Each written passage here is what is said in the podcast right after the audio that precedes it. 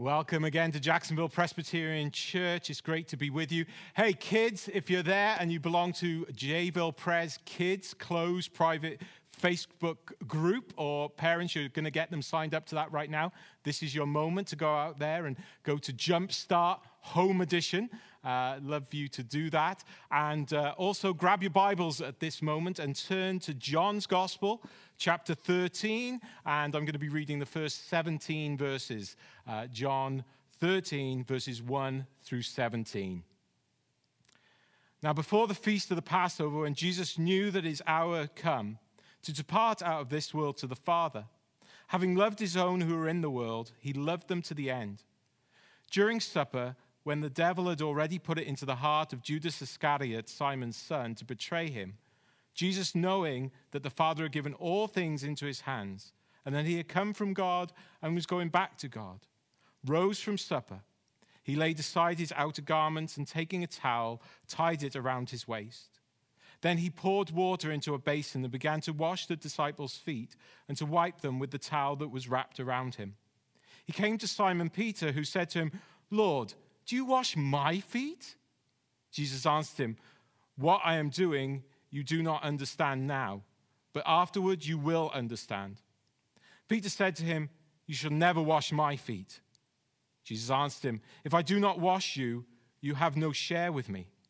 Simon Peter said to him, Lord, not my feet only, but also my hands and my head. Jesus said to him, The one who has bathed does not need to wash except for his feet, but is completely clean and you are clean, but not every one of you. For he knew who was to betray him. That was why he said, Not all of you are clean. When he had washed their feet and put on his outer garments and resumed his place, he said to them, Do you understand what I have done to you? You call me teacher and Lord, and you are right, for so I am. If I then, your Lord and teacher, have washed your feet, you also ought to wash one another's feet. For I have given you an example that you should also do just as I have done to you. Truly, truly, I say to you, a servant is not greater than his master, nor is the messenger greater than the one who sent him. If you know these things, blessed are you if you do them. This is the word of the Lord. Thanks be to God. Well, again, it's great to be with you. I'm Richard. I get to be the associate pastor here at the church. And uh, as many of you know, our church has been going through the Gospel of John since uh, the latter half of last year. And uh, it's been a great deep dive into God's Word. And as we get to chapter 13, if you were able to join us on Maundy Thursday, you might be thinking, uh, hasn't Richard already talked to us about this passage? And you're right, but we're going to go uh, even deeper uh, this morning. And at the time, on Maundy Thursday, I suggested that you made some notes of what perhaps the Holy Spirit was saying to you during those times. So it'd be quite fun if you can pull those notes out, if they happen to be in your Bible, and see if uh, the Lord was saying similar things to you and to me on that occasion. Remember, this is taking place in the upper room. Jesus is spending time with the 12 disciples, those men he has poured the last three years of his life into. And now they're going to share a very special mealtime together. It's the same night, you will remember, where Jesus is betrayed, he is arrested, he is tried, he is found guilty, even though he is innocent and he is abandoned by all 12 of his disciples.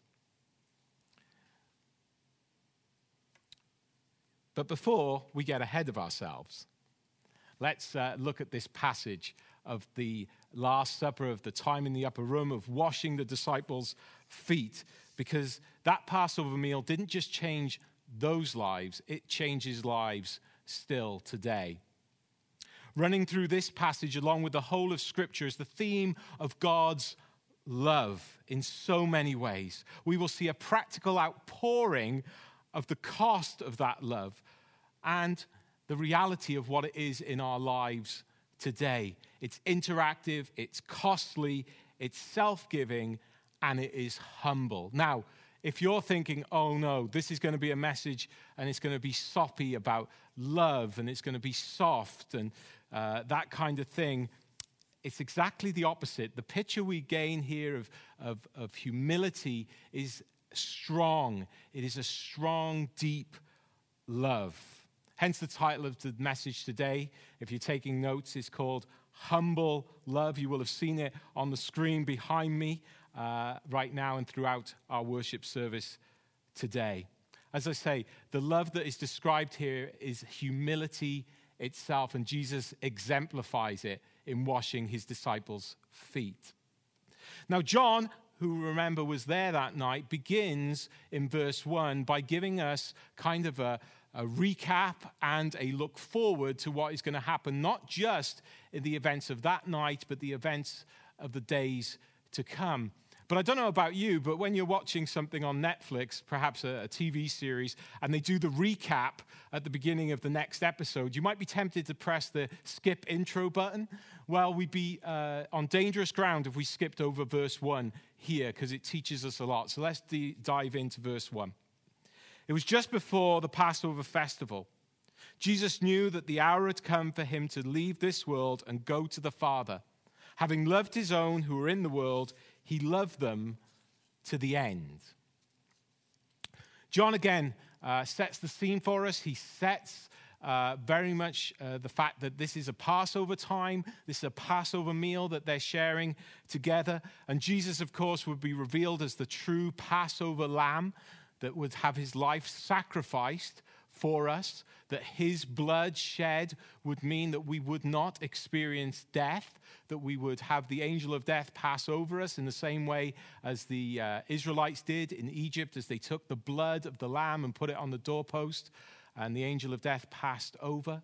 But this doesn't mean that we don't taste physical death. It simply means that our life continues into eternity with the Lord, that we become citizens of the kingdom. If you were here on Wednesday night, you will have heard a lot about that, about being citizens. And this is the same thing that we're thinking about here. Is that a reality in your lives? That's the question I want us to ponder for just a moment. If you're a believer in Jesus Christ, is that forefront of your thoughts, of your meditations, of your uh, devotional time? And if you're not a believer, what does that mean to you? What does that even look like? What does that sound like? And as we go through this passage, we're going to see that as we think about God's love for us. What does that look like? Jesus knew that his hour was come. Now is the time that he has known was coming. He had come to save and what he had to do to save people. Jesus himself states in Luke uh, 19:10 that this was the whole purpose. For the Son of Man came to seek and to save the lost. It also meant that Jesus would die a horrific death, crucifixion, the worst death, the greatest torture. But he would be with his Father. This was the process by which he would leave this world and go to be the fa- with the Father. Now, of course, we know he raised from the dead. He didn't stay dead, he's still alive and waiting to return. But it is also the time when he would face separation from the Father for the very first time. The exact thing he had come to save us from, so that we could be reunited with the Father, no longer separated. For me, realizing this and meditating on the fact that in many ways Jesus was more burdened about the pain of separation from God the Father than he was about the pain he was going to suffer in crucifixion. Really puts it clear that reconciliation with, the, with God the Father is the most important thing. It is vital. Not only that we want it for ourselves, that we can receive it through the gift of Christ and our trust and faith in Him, but that we would want it for other people as well. Which are you more concerned about? Physical death or spiritual death? Jesus also felt separation uh, from his beloved disciples. He was going to have to leave them for a while, and some suggest that when it says that he loved them to the end, it was to the end of his physical life here on, on earth Others say it was to the end of the age, as he talks about at the end of Matthew's gospel. I'd like to suggest another uh, reason, another uh, definition of to the end is the fact that he loved them to the nth degree. He loved them more than anybody could ever love them. He loves us more than anybody could ever love any one of us. His very end, the very purpose is to love those who God the Father gives to him. How does Jesus love you? How do you view his love for you? I believe in order to really get to the, the depths of that question, to really look at the answer to that question, we need to think about those who Jesus loved in that room 2,000 years ago. And in the next verse, we look at Judas. Judas had already been led to betray, to arrange to betray Jesus. During supper, when the devil had already put it into the heart of Judas Iscariot, Simon's son, to betray him. And here we see a comparison between Judas' self seeking and Jesus' self giving. We know from verse 11, which we will look at in just a few moments, that Jesus knew this was going to happen. This was no surprise to him. When he said, Not all of you are clean, he was referring to Judas, the one who would betray him. Jesus knows who truly loves him, he knows who has been washed in his blood. The shepherd knows his flock, to use another analogy, and the sheep recognize his voice. We, as his sheep, recognize Jesus' voice. We will follow him when he calls, when we wander off so often, as sheep really, really do. If any of you have ever gone to Wales, you will have seen lots and lots and lots of sheep. And uh, if you're driving around, often you'll see them in the middle of the road because they wander off from the flock.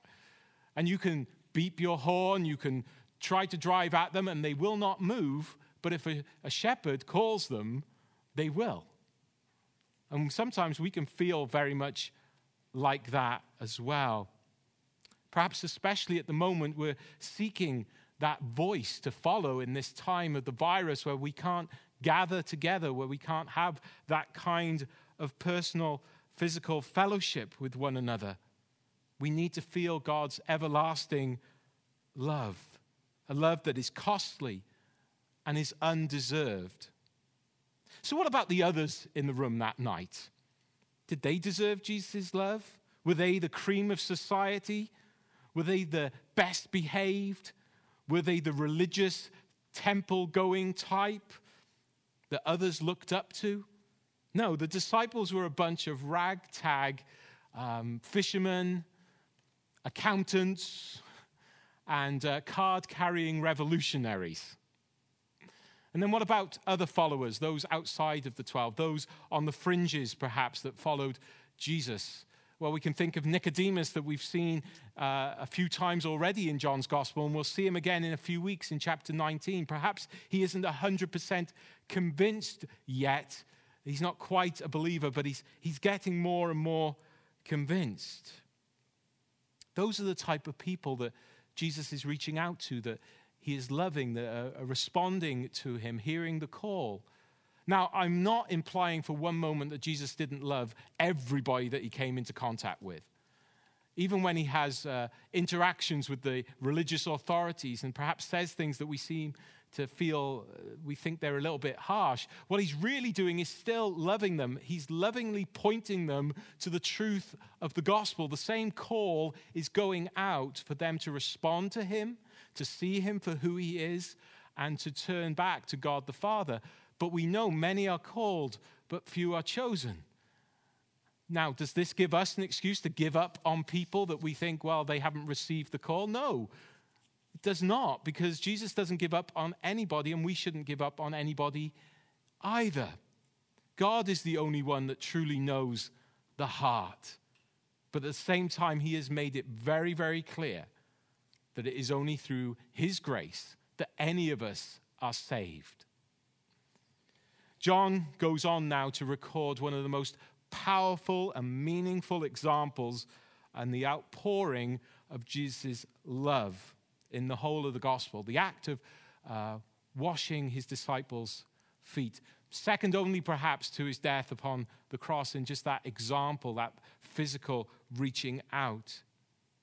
And this shows us how we're to love other people.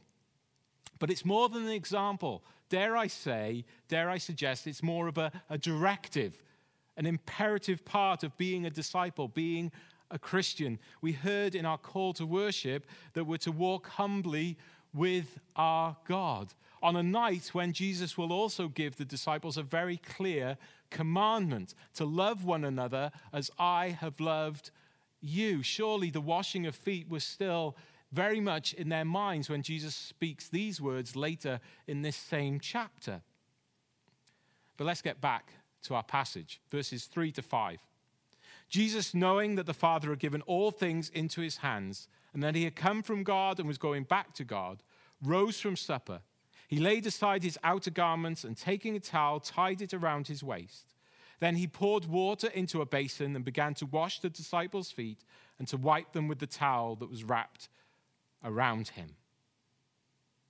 On Maundy, Thursday, we were challenged to think about how we could metaphorically be washing one another's feet during this time when we can't be physically together as much. Over the past few weeks, if you're anything like me, you've got used to Zoom, phone calls, text messages, emails, postcards, walking just one way around the grocery store, six feet away from other people, while doing grocery shopping for others. And again, if you're anything like me, you've been praying like never before. Again, I'm thankful to the volunteers and the leaders of our church that have been keeping connected with our church family. And if anyone hasn't been contacted in that way, uh, please email me. We don't want anyone falling through the cracks. We want to be able to actively love you, wash your feet, metaphorically, as it were, during this time. And hopefully soon we'll be back together. And while all those things are important, all those methods of communication, of fellowship, in this way are important. I want to encourage you to continue with them. Today, I believe we can see from our passage that it is the motives behind such connection, the motives behind washing other people's feet that are as important, if not more important. There is a famous quote that says, Humility is not thinking less of yourself, it's thinking of yourself less. I would tell you who said that, but every time you Google it, you get a different answer. And I did check uh, the top Google answer apparently is C.S. Lewis. It's definitely not a Lewis quote. It might be Rick Warren, it might be someone else. But nevertheless, it serves the purpose. Humility is not thinking less of yourself, it's thinking of yourself less. Jesus really is humble here, and he shows what humility looks like as he washes his disciples' feet. He takes the role of a slave. The lowest person in any household would be given the job of washing people's feet. People didn't wash each other's feet, they did not wash their own feet, but it was the lowest job for the lowest person in the house. And yet, Jesus, the Son of God, does exactly that for his disciples. As he does so, you can only, almost imagine the shock of the disciples. What's going on? They're silenced by this until we get to Peter. Peter, as I like to call him, the mouthy one, says something. In fact, it's about the only, uh, other than, um, in fact, he, he nearly always says something. Famously, to the next night, he would say the wrong thing. and we'll get to Peter in a minute. But I want us to move on and look at four points. I've got four points today, all about humble love. And the first is that no task is to be beneath us. In humble love, no task is to be beneath us. I read a story uh, this week of a young pastor who arrived in his first uh, first church as pastor, and he gets a call from a church member, and he needs to go and visit this church member because they're in a, a bad way. They can't come to see him, and he goes to the house, and when he gets there, he discovers just how uh, bad they are. They are very, very ill. The house is in a complete mess. There's vomit all over the floor. This person is very, very sick, dehydrated, that kind of thing. And so he learns very quickly before he can help this person uh, pastorally by praying with them, by reading scripture with them, all the things he learned in seminary, he needs to mop up the vomit. He needs to tidy the house. He has to meet their physical needs. What a welcome to ministry. Now, I'm not implying that the first job of any pastor is to uh, clear up vomit. I must have missed that class in theological college. But it really is necessary to see people's needs, all of their needs, uh, as well as their spiritual need.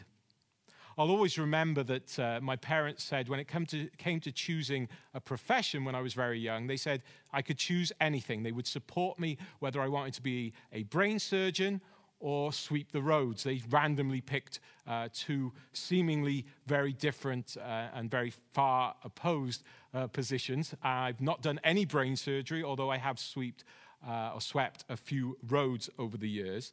But I think what they were getting at, not only did they want to support me as their child, but they learned the lesson that Jesus uh, gives us that we are to do whatever we do humbly and unto the Lord. We read uh, Paul's words in Colossians 3:17, and whatever you do in word or deed, do everything in the name of the Lord Jesus, giving thanks to God the Father through him.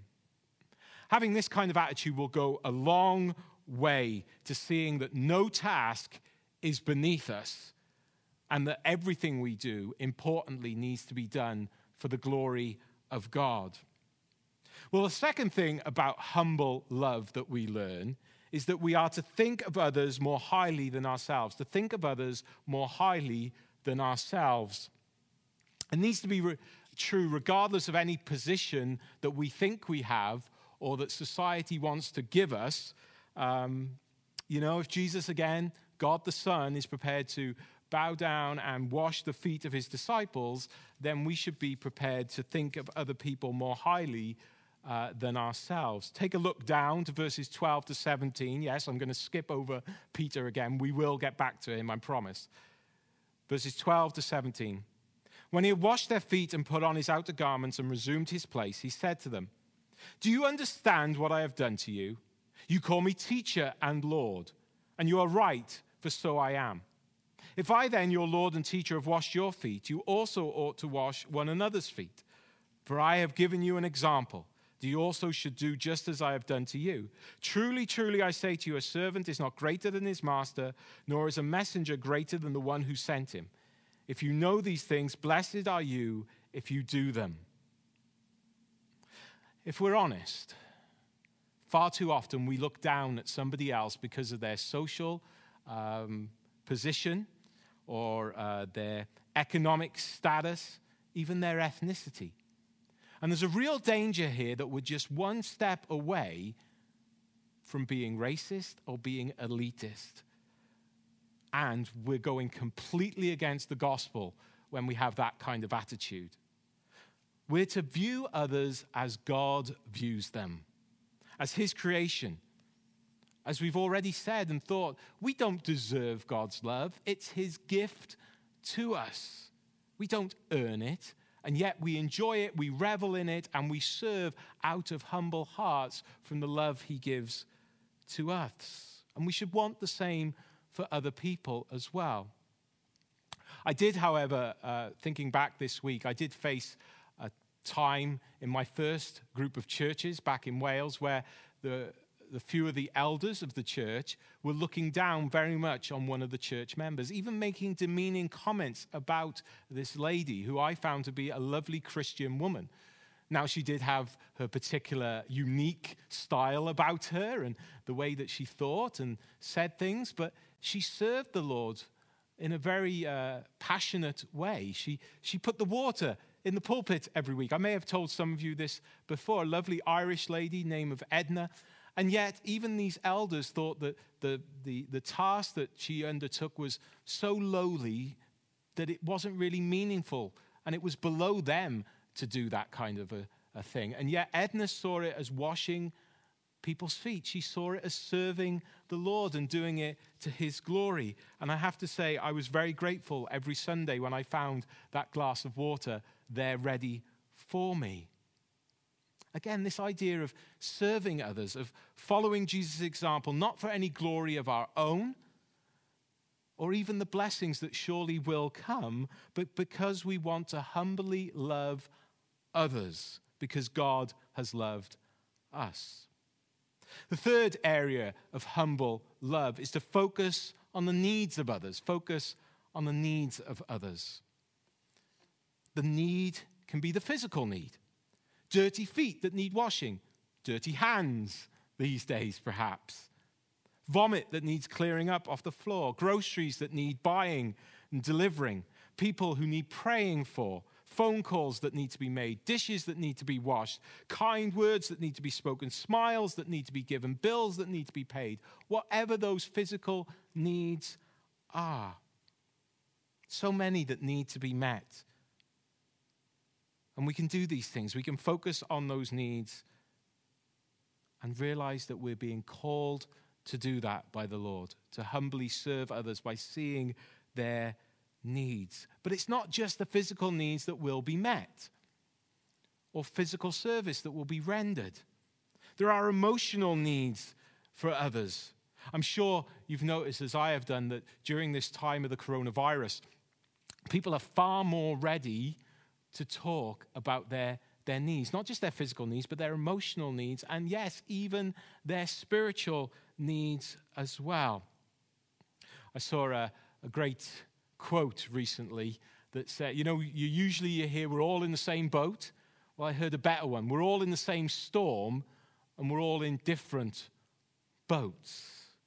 But we have this common ground, if you like, perhaps uniquely at this moment. And to grasp this moment where people are seeing their need not only for fellowship, not only for one another, but I would dare to suggest their need of the Lord as well. The hope that only Christ can bring is more acutely obvious today than it has been perhaps for a while. So, the greatest need that we can point people to is their need of Jesus. The washing of the disciples' feet in many ways, in many ways is an enacted parable, the physical act of humble love. The disciples were working in and walking in the world. Their feet were naturally getting dirty because they wore open sandals, so their feet needed washing. But again, there's a deeper meaning here that they were in the world, but not to be of the world. Today, as we experience the same thing, as we walk around, sin attaches itself to us, and we need this to be washed every day. There is that deeper need, that deeper need that we need to focus on in ourselves and in others the need for forgiveness and repentance. Over the past couple of weeks, I've been able to talk to a number of our missionaries. You'll see those videos go out on Fridays. And uh, I was speaking to Dave and Marina Joe in Honduras recently. And spoiler alert, if you haven't seen Dave and Marina Joe's video yet, and it hasn't gone out yet, so you probably haven't, um, I want to share one of the stories that uh, Marina Joe sh- uh, shared with me. She works in the eye clinic, and of course, they're working on people's sight. But it's not just their physical sight.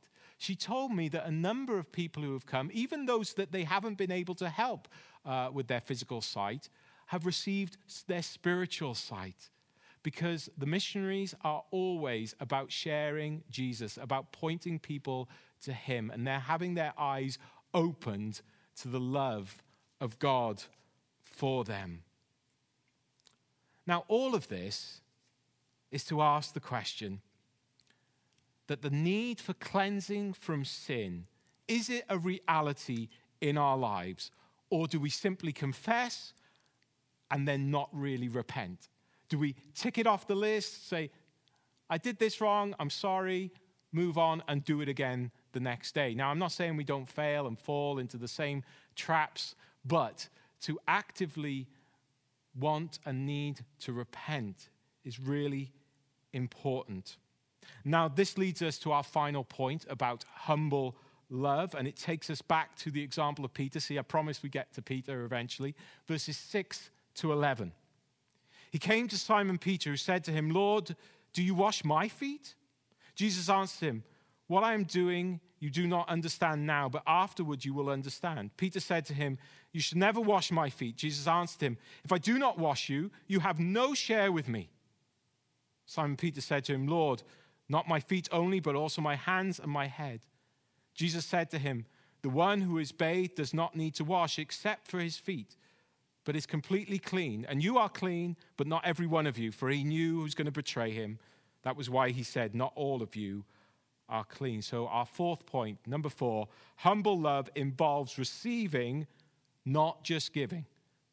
Humble love involves receiving, not just giving. Now, we also know elsewhere in Scripture that Jesus uh, is quoted as saying it's better to give than receive. However, if we do not receive from Jesus, how can we then give to others? How can we pour into the lives of other people? So, I've got a little experiment for you here, or a little illustration, should I say. And I apologize if you've seen this one before, but uh, don't worry, I'm not washing anybody's feet. Uh, the tech crew are getting a little bit nervous over there. But I just wanted to show you if you can imagine that this is us, say we're a bit like an empty glass, and then God's love is poured into us and it fills us up. But does it just stay like that? Do we feel full all the time? No, we don't. Sometimes we feel empty again. But the joy is that God's love doesn't run out, so He pours into us again. But He doesn't stop when He gets to, to, to us being full. He actually continues on. And why does He do that? He does that so that we can pour into the lives of other people.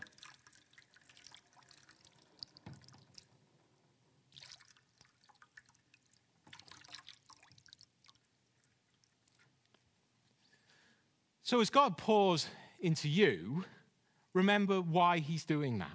He's doing that so that you can pour into the lives of others around you. As people can see you being filled up to overflowing. Now, there are times, as I say, when we feel empty. That's when we turn to the Lord and we turn to those around us, and God pours in through them as well.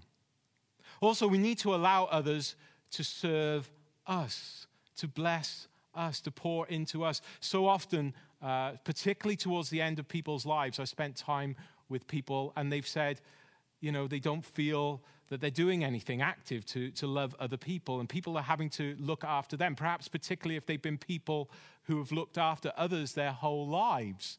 And I have one thing that I always share amongst many others, but one thing is that perhaps this is a time to allow other people to bless them, to pour into their lives, to use this passage to wash their feet so that it would be a blessing that God is pouring through that person into that, per, that other person's life.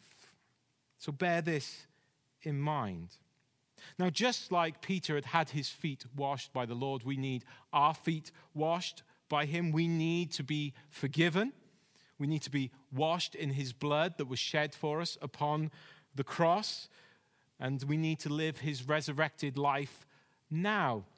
Now, that doesn't mean every time you hear a call to faith that you have to be saved again, but it does mean that we recommit our lives to Him on a regular basis. To refocus on Him, His love for us, not doubting those of us who have been saved, those of us who are Christians, uh, not doubting our faith as much as just refocusing and not taking it for granted, not taking our salvation for granted. Like Peter, who was clean, he needed to be forgiven to have the dust of sin removed from him on a regular basis, and we need that too. If you're clean in the sense of uh, the words Jesus is sharing here, if you are a believer in him, you still need your feet washed daily, like I do. And if you're not a believer, there's no time like the present to become clean, to be washed in Jesus' blood and accept him as Lord and Savior. As we thought on Maundy Thursday, washing feet metaphorically is a really good yardstick for knowing whether you just like Jesus or if you love and follow and have accepted Jesus. In this time of isolation and social distancing, however long that might last, there's an opportune moment to reach out, to be washed in the word of the Lord for our own relationship with God and each other, and point others to Him and His truth and His humble love, where no task is below us. We think more highly of others, we focus on the needs of others, and we receive as well as give. To His name be the glory, the honor, and the praise now and forever. Let us pray. Almighty and everlasting Father, we thank you for your humble love, true humility. Jesus, that you came, that you lived, died, and rose again for us, and that we await your return. Holy Spirit, I pray that you will enthuse, lift up, enliven your people, and reach out to more, that they would come to know Jesus as Lord and Savior and be reconciled with God the Father. Truly, God, you are one Father, Son, and Holy Spirit. And in Jesus' name we pray. Amen.